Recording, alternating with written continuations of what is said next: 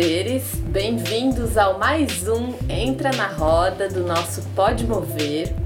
Hoje nós vamos ao penúltimo programa que vai discutir a minha dissertação de mestrado, que chama A Festa do Coco das Comunidades Quilombolas Paraibanas, Ipiranga e Guruji, Acontecimentos e Corpo Negociações.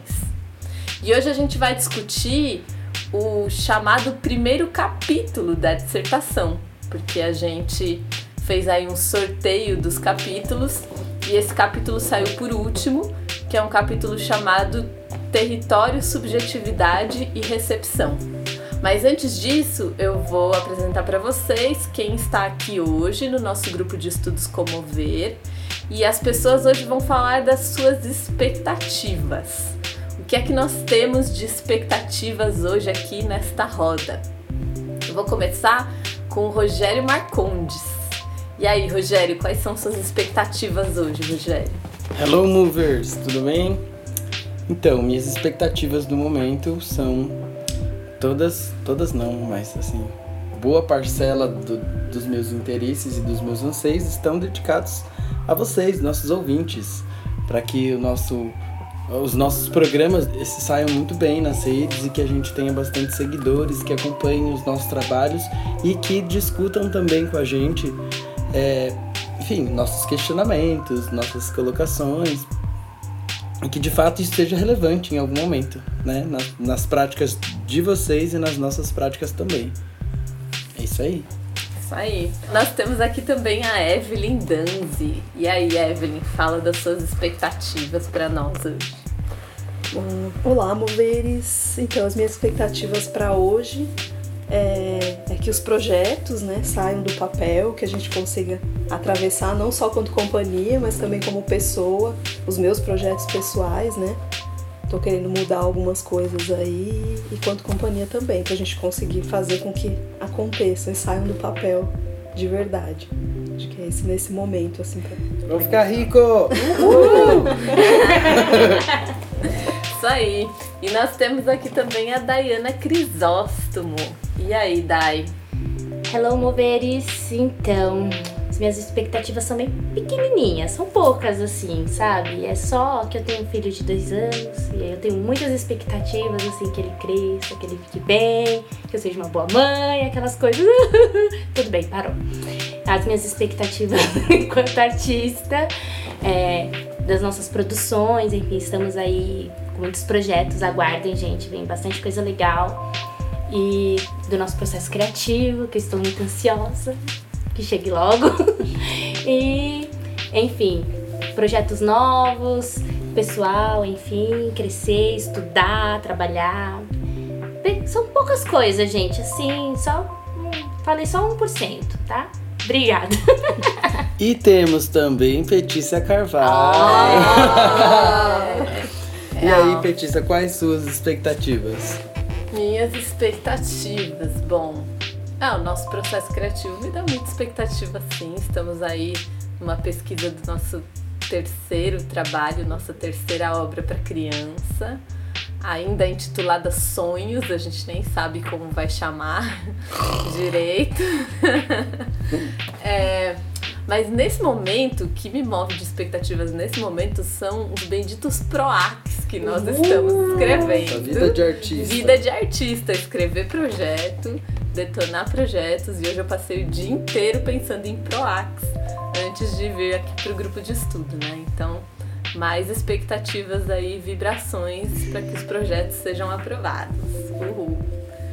É, mas vamos lá, vamos então continuar o nosso estudo aqui dessa nossa dissertação, que já está quase chegando ao fim. Nosso penúltimo Entra na Roda com essa discussão. E eu vou ler um trecho para vocês, que foi hoje indicação da Dayana, que está na página cinquenta e dois, e ele começa assim. É preciso, então, deixar de lado os horizontes de expectativa presentes na memória coletiva e se voltar novamente para a singularidade, pois a festa do coco provoca processos de dessubjetivação dessas memórias coletivas e acessa experiências ainda não vividas. a distância entre o horizonte de expectativa dos participantes e a festa-brincadeira, entre o já conhecido da, de experiências anteriores e a mudança de horizonte gerada pela acolhida ao jogo, determina o caráter artístico da festa do coco. A arte da festa acontece quando esta se distancia do gosto comum ao participante, quando ela surpreende. E essa surpresa acontece via experiência, que é sempre singular. Então é disso que trataremos hoje, de expectativas, surpresas, experiências, processos de subjetivação e dessubjetivação. Nós vamos começar, acho que colocando o que nós falamos no início, que esse texto, a gente achou ele bem narrativo, dá pra você sentir realmente o que é a festa do coco, dá pra você se sentir naquele lugar. Eu tive a oportunidade de ir, então, em, em muitos relatos aqui no texto, eu, eu consegui me imaginar lá, conforme eu tenho as memórias, né? Assim, eu acho que é legal colocar para vocês que quando a gente lê esse, esse capítulo, ele faz muito sentido com o resto de toda a dissertação, né?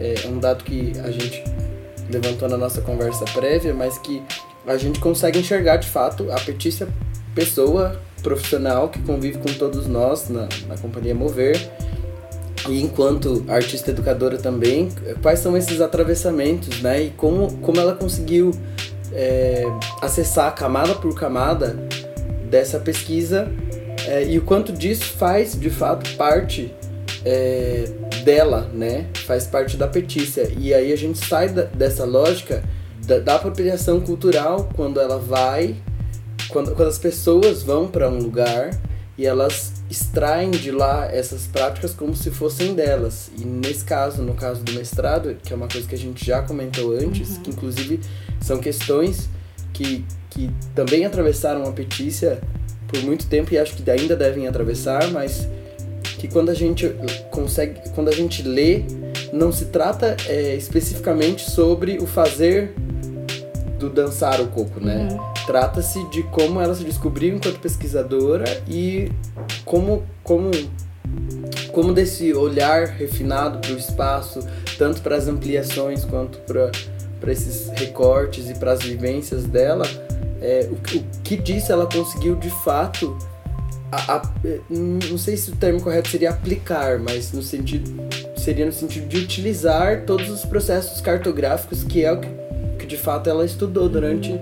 todo esse processo de mestrado. Eu acho que a Letícia pode até falar melhor pra gente sobre essas questões, mas eu acho que é, é, um, é, um, é um relato muito real, uhum, e eu acho que é muito válido quando você chega num outro lugar, é, enfim, pra falar sobre a, a sua ótica de interesse sobre esse lugar, mas não no interesse de extrair coisas e levar coisas ali, mas no interesse de, de se deixar afetar, uhum. e de, de produzir, a, de certa forma, afetos no lugar, que é, é o que ela relata pra gente da relação que ela tem com a, com a Ana, que, que são todos esses outros desdobramentos que acontecem, né, a partir da relação. E o que é muito válido, porque é, uma coisa é a expectativa e outra coisa é como as coisas se desdobram pra uma realidade. Eu acho que a cartografia, que é, é o procedimento, do, o como, né? É, de, todo, de tudo isso que a gente vem estudando todas essas semanas, que vocês têm acompanhado, e todos os outros desdobramentos e, a, e, e aberturas que deram para outros diálogos, é, como isso de fato se torna potente. E a, nós que acompanhamos de perto o desenvolvimento profissional da Letícia, como a gente sente isso, né? Uhum. E como de fato faz sentido é, a vivência, a pesquisa e, enfim, não sei se inicialmente era esperado, mas que, que se tornou potência nessas vivências. É bem interessante pensar sobre isso, porque eu acho que tem uma coisa é, que é um pouco assumida no meu texto e que, na verdade, é um contato que eu tive assim que eu entrei no meio acadêmico, né? que é dessa academia contemporânea tentando se desfazer de modos cristalizados de pensar pesquisa, né? E aí eu entrei na universidade é, e, e reconhecia esse modo, esse modo cristalizado. Então, ah, você vai escrever um texto acadêmico, você tem que ser impessoal. E o pesquisador não pode falar de si mesmo. Ele tem que falar da, da outra coisa, porque se ele falar de si mesmo, ele não está distanciado o suficiente para analisar criticamente a, a, a sua própria vivência. Então você precisa falar do outro, porque do outro você está distante o suficiente para olhar de maneira crítica e tal, né? E eu acho que eu tive sorte, né, de entrar num espaço, de ter uma orientadora que me permitiu olhar a pesquisa por uma outra lógica, completamente diferente, né? Que é a lógica de entender, não, a pesquisa ela é minha, ela vai ser totalmente atravessada por mim e ela vai ser eu mesmo, muito mais do que qualquer outra coisa, né? De entender que a gente está totalmente implicado na pesquisa e que isso já precisa ser assumido, né? Então, de alguma forma, é, foi esse entendimento, né, da gente saber que relação o, eu como pesquisadora tinha com aquilo o tempo todo, né?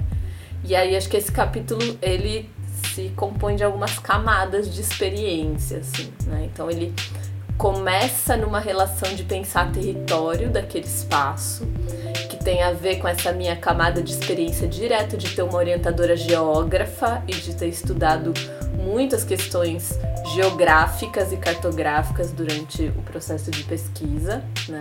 E que me faz olhar para esse território da festa, as relações entre público e privado, né? a, a, como é que as lógicas são traçadas espacialmente naquele lugar, inclusive na dança, na brincadeira, como é que os desenhos cartográficos se traçam ali.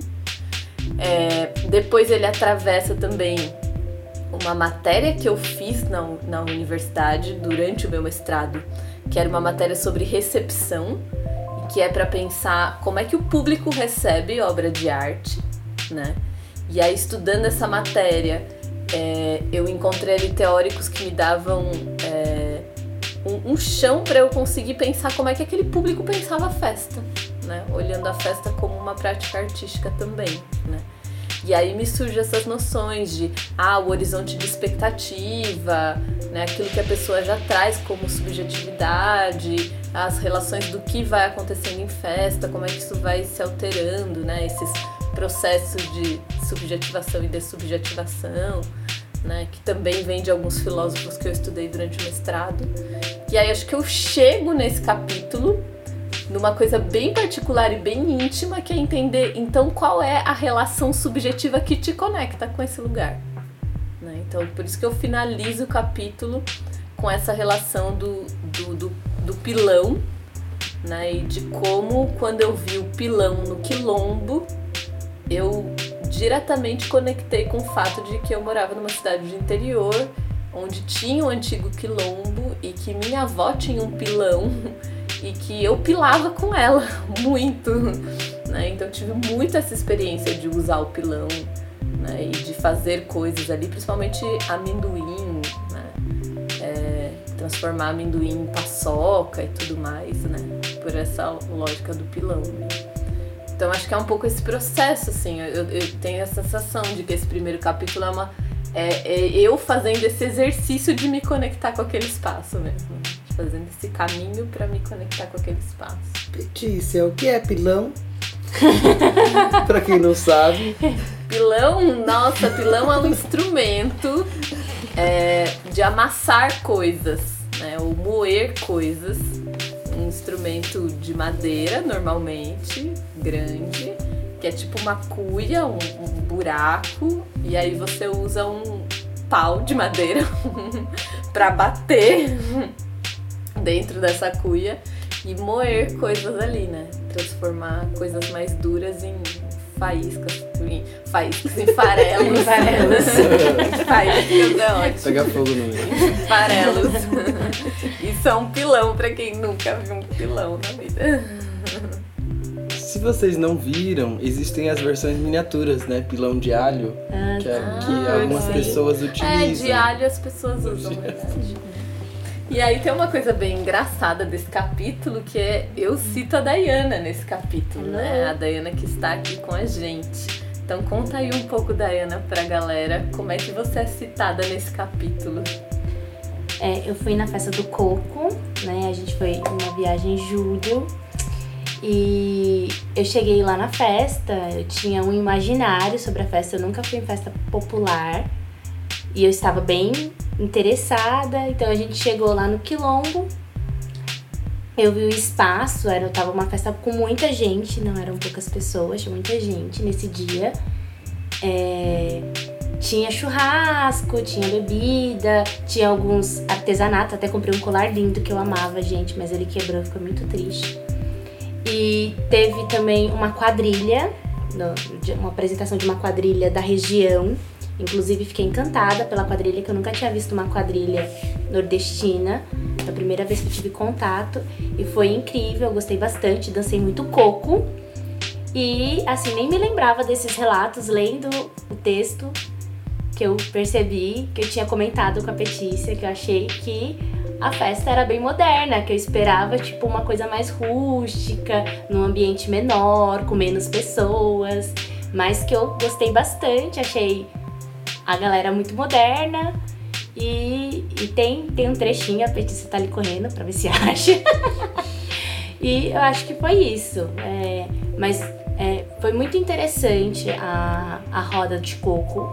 Eu tive um pouco de, de receio de entrar na roda em si, na, na parte do jogo, da camada de dentro da roda. Eu fiquei só na roda mesmo.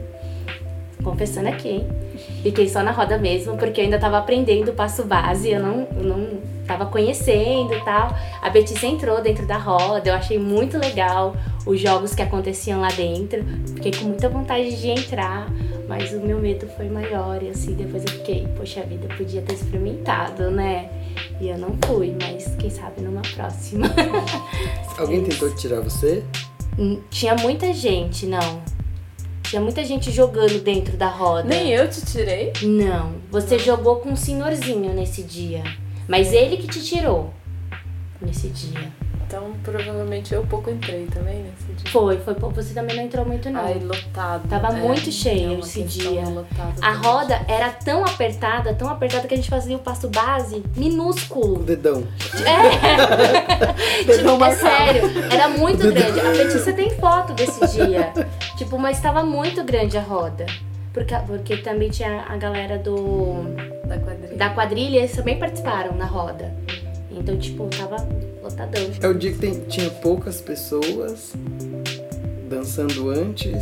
Você aí... tá lembrando do relato? Do relato. Hum, porque parece, é, que, parece que a roda tava minguando, que a gente que você chegou, achou que ia não dar certo. E tentou começar, mas o povo tava com muito, muito tímido. Foi dançando, mas foi minguando. Ficaram três pessoas na tal, roda, e na rolou roda. Tipo umas três músicas de coco só. E aí o negócio foi morrendo e tal. E aí a Ana teve que chamar a quadrilha. E aí fez a quadrilha logo no começo. Ela não ia deixar pro começo, mas aí fez a quadrilha logo no começo. E depois voltou pro coco e aí encheu, lotou loucamente. Aí eu relato sobre isso. É isso. É, foi esse dia. Foi esse dia que depois ficou tão grande que ficou insuportável de estar. E no começo a Dayana tava tímida o suficiente pra não entrar.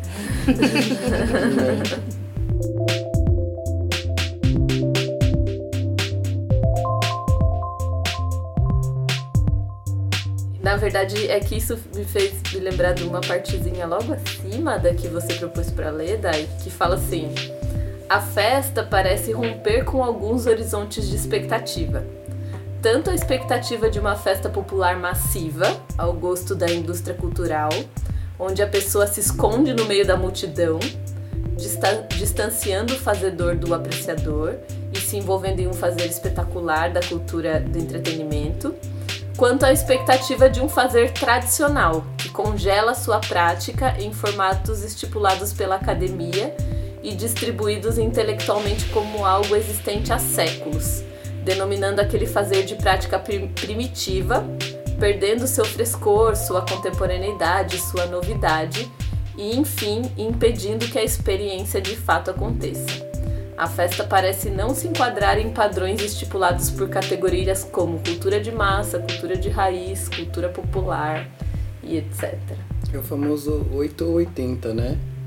E as, que, que já foi citado antes da nossa conversa prévia, mas que os extremos eles são engessados, né? E as coisas que de fato acontecem, as possibilidades, você encontra sempre nesse meio. Porque entre oito e oitenta tem tantos oitenta. Números, né? E tantas possibilidades. possibilidades. Se você for falar literalmente... A potência tá uhum. no meio, né? Tá no meio. É, eu fico pensando se a, se a potência sempre esteve no meio ou se esse é um olhar contemporâneo sobre o mundo, né? Porque nós, contemporâneos, amamos essa relação, né? Uhum. Ah, a potência está no entre, a potência está no limiar, uhum. né? Eu não sei, fico, fico pensando aqui, né? Nessa relação com, com os extremos e suas variações possíveis, né? De um extremo ao outro. Que acho que relaciona também com aquelas coisas da caixa, né? Porque lá naquelas pontas tem coisas, né? Que fala que tá engessado, quer dizer, tá dentro da caixa. Aí nesse meio é que teria Sim. as outras é, pensando coisas em que não estão encaixadas, é, né? Pensando em horizonte de expectativa é isso. Se tiver mais bem enquadrado numa caixa ou mais bem enquadrado na outra, é mais fácil que as pessoas cheguem naquele lugar esperando aquilo e encontrem aquilo, uhum. né? Porque tá mais encaixotado mesmo, né? Agora, nesse meio do caminho, são surpresas. É um desconhecido. É todo um processo de construção e desconstrução das coisas, né?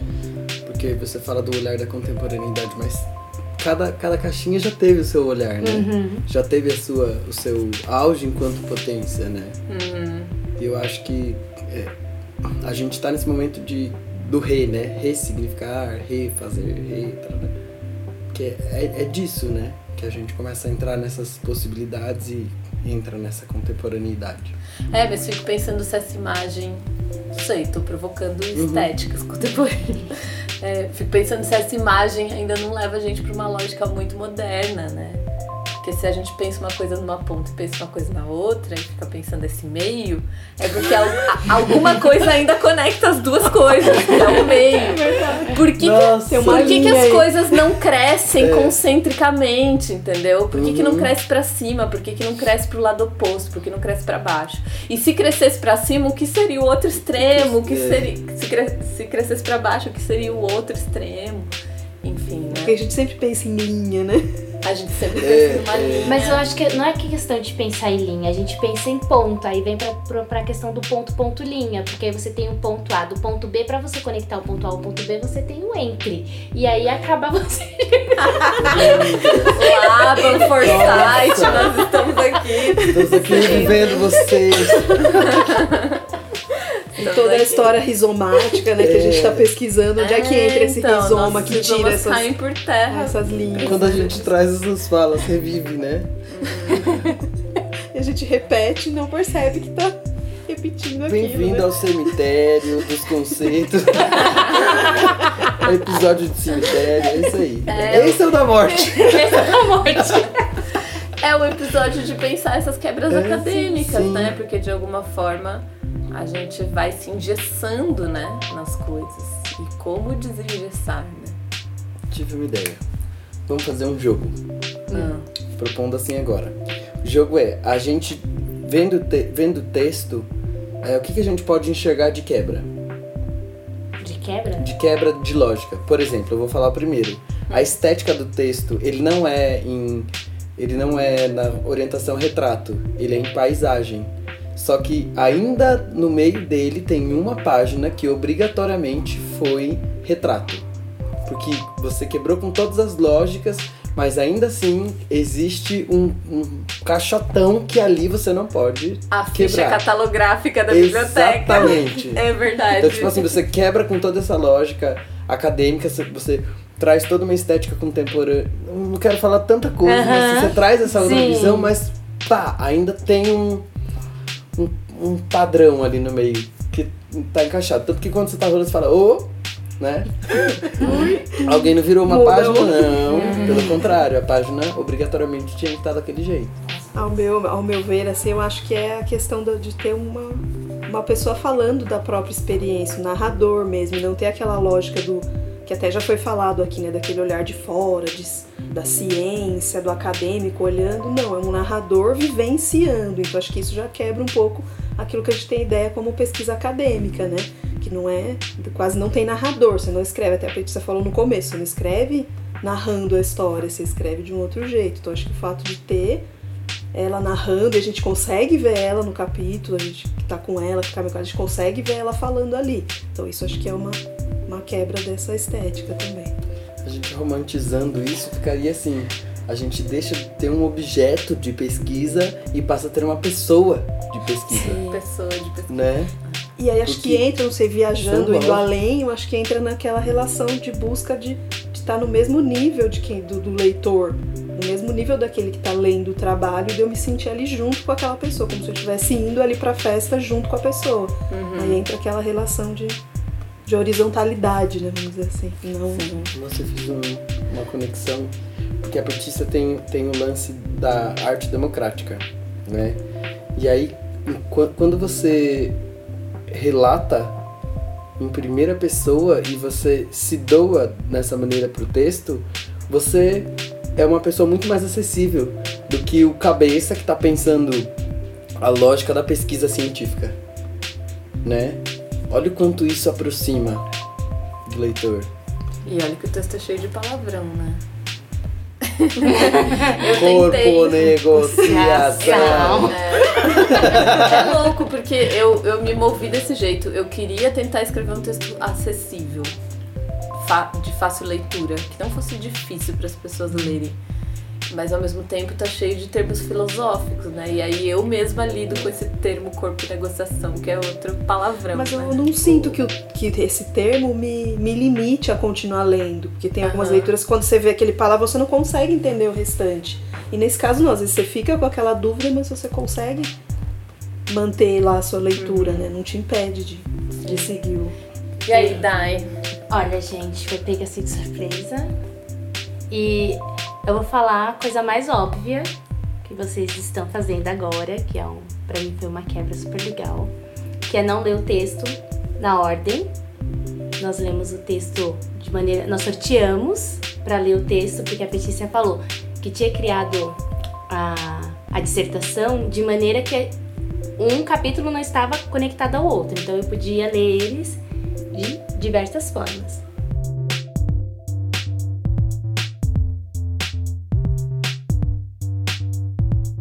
Eu acho que eu tenho uma aqui que é muito louco e que eu começo a, a folha onde a gente tem um espaço para escrever um epílogo, que é trazer uma frase de alguém importante no seu texto acadêmico, é uma foto de uma frase que estava escrito numa madeirinha é, da, na festa do coco, pendurado numa árvore, e que não deve ser uma frase de nenhum acadêmico, deve ter surgido na cabeça de alguém da comunidade e tal, e que é bem senso comum do, do conhecimento da filosofia popular, que diz o seguinte: para ter algo que você nunca teve, é preciso fazer algo que você nunca fez.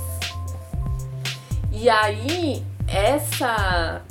Essa frasezinha simples da lógica popular me chamou muita atenção, porque a Letícia foi pesquisar algo que ela nunca fez. E acho que isso é uma afronta à universidade, ao meio acadêmico, de alguma forma, né? Porque quer queira, quer não queira, você vai pesquisar academicamente algo da qual você já conhece. E ali você vai utilizar aquele espaço para se aprofundar naquilo, numa prática que já é muito sua e que já está muito apropriada, né? E você se propor a pesquisar uma coisa da qual você desconhece é um risco absurdo, né?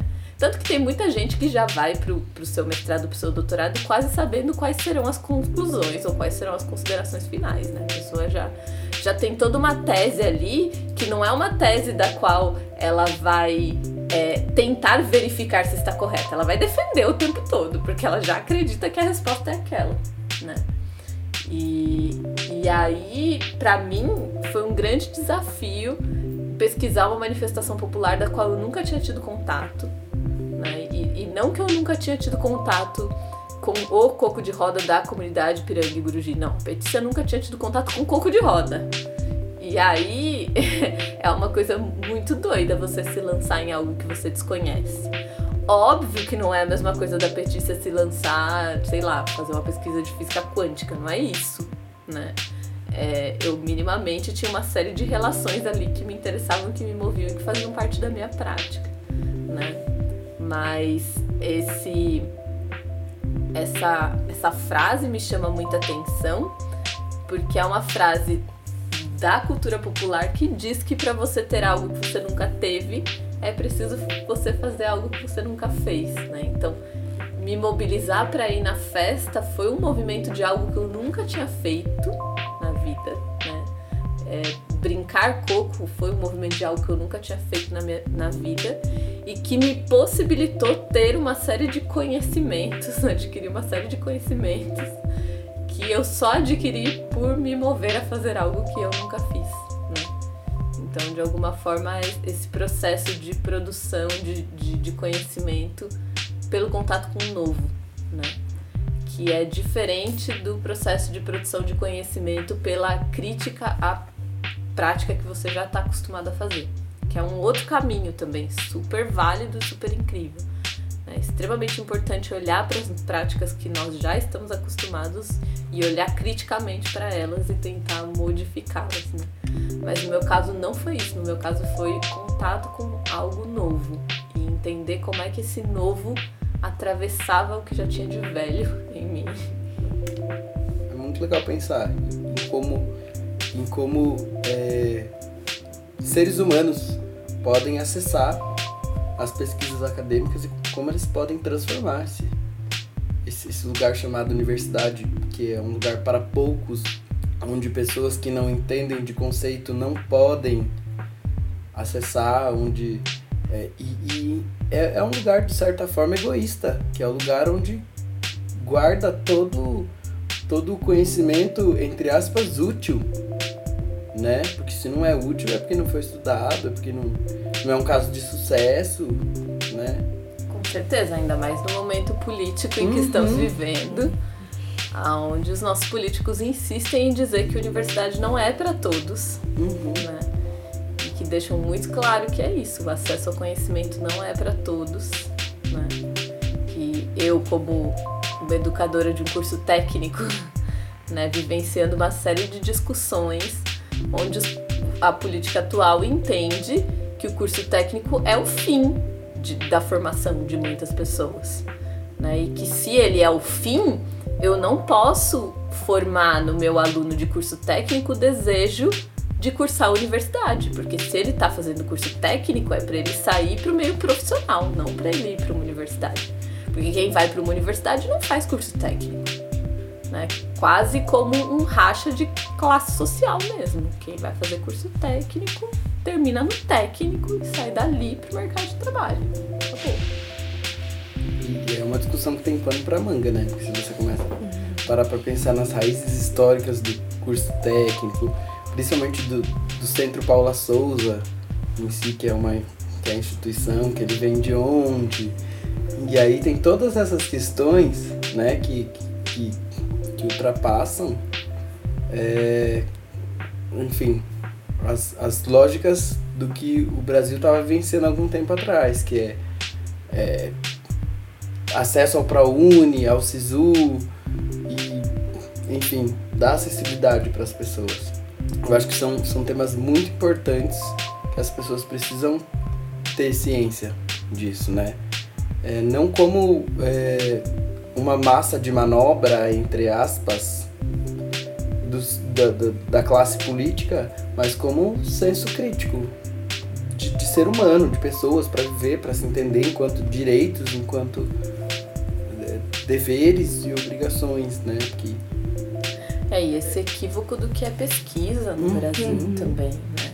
Esses cortes gigantescos que estamos vivendo, né? Na, no meio dos financiamentos de pesquisa, por não entender para que serve, né, uma pesquisa. E a pesquisa ela só é boa se ela descobrir alguma coisa muito específica. E aí a área de humanas já era, né? Não tem por que ter pesquisa, porque a gente não vai descobrir fórmulas específicas. Não tem uma fórmula de fazer jogo, tem uma fórmula efetiva de brincar que a Petiça descobriu depois da festa do corpo. E nem, e nem posso, nem dá pra dizer também que a festa do coco é o jeito certo e ideal de fazer, vamos reproduzi-la. Então, já era, né? Pronto, não temos o, o, o que o senso comum quer como resultado de uma pesquisa acadêmica. E o senso comum é brincar é coisa de criança, dançar é uma coisa que não é nada profissional. E é tudo aquilo que nós, nós quatro, estamos aqui, estamos carecas de ouvir, já ouvimos da família, já ouvimos de pessoas que a gente tá conhecendo. Ah, que legal, você dança, e que mais? Você trabalha com o quê? Né? Ou então, tipo, ai, ah, dança aí. É, então, aquela ideia de gerar um produto, né? Então, eu tenho, tudo que eu faço, eu tenho que ter algum produto daquilo que eu faço, né? Sendo que não é o produto, não é o mais importante, né? Tem todo um antes, né? Desse produto. É, acho que se teve uma coisa que me encantou muito nesse processo de pesquisa e que eu, inclusive, ouvi isso de um artista, pesquisador, antropólogo chamado Arthur Omar, um cara incrível, mais da área das artes visuais, é, foi pensar essa possibilidade de pensar a pesquisa acadêmica como um, um processo criativo contemporâneo, de aproximar o que é a pesquisa acadêmica do processo de criação na contemporaneidade, né? Pra gente que lida com o processo criativo e das contemporâneas, entende, né, um pouco mais essa relação, que é olhar para a pesquisa acadêmica na mesma lógica, que é se lançar a partir de uma série de escolhas ali, no novo, no desconhecido, e entendendo que a produção de um resultado, como uma dissertação, é um produto criativo, de alguma forma. Né? E, e foi tomar contato com, com essa ideia que também me, me fez encasquetar com esse formato da dissertação, né? De como é que eu podia pensar essa dissertação como um produto de criação, né? Porque ela é a produção do meu conhecimento, né? Ela é o resultado da produção do meu conhecimento, ela é um produto. Mas por que que ela tem que ser só um produto de registro? Por que que ela não pode ser um outro acontecimento também, né? Um produto artístico ali, de, de alguma forma, né? Do mesmo jeito em que eu olho para a festa e tento encontrar a potência artística da festa, né? Que está nessa produção do novo, nessa produção da novidade.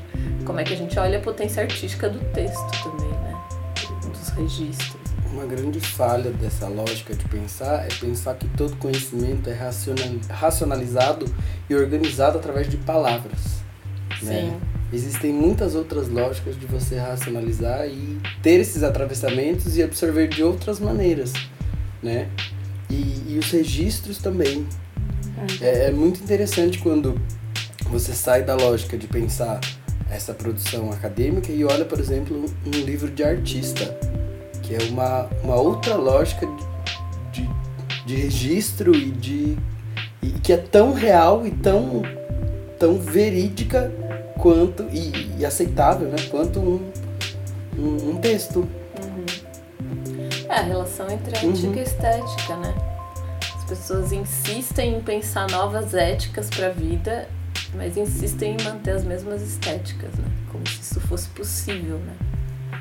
Implodir certas lógicas éticas, mas tentar manter a estética das coisas, né? Vou continuar escrevendo o artigo do mesmo jeitinho, vou continuar fazendo o processo criativo do mesmo jeitinho, vou continuar apresentando o espetáculo daquele mesmo jeito, mas ó, a ética por trás dele não, não, não é a antiga ética, não é. Não é a lógica da competição, não é a lógica do eu sou o melhor, não é a lógica do importa é impressionar o outro, não. É, enfim, a gente acaba caindo nessa grande cilada, né? De tentar falar diferente pelos mesmos meios. Isso aí, então, galera. Vamos fechar por hoje. Nós vamos ter uma última discussão que compreende as considerações finais do texto, os blocos imagéticos. Vamos continuar pensando aí algumas diferenças nessa dissertação. faremos nossa última conversa do Entra na Roda. E é isso aí, então. Até a próxima. Tchauzinho. Tchau, tchau, tchau. tchau. Até mais.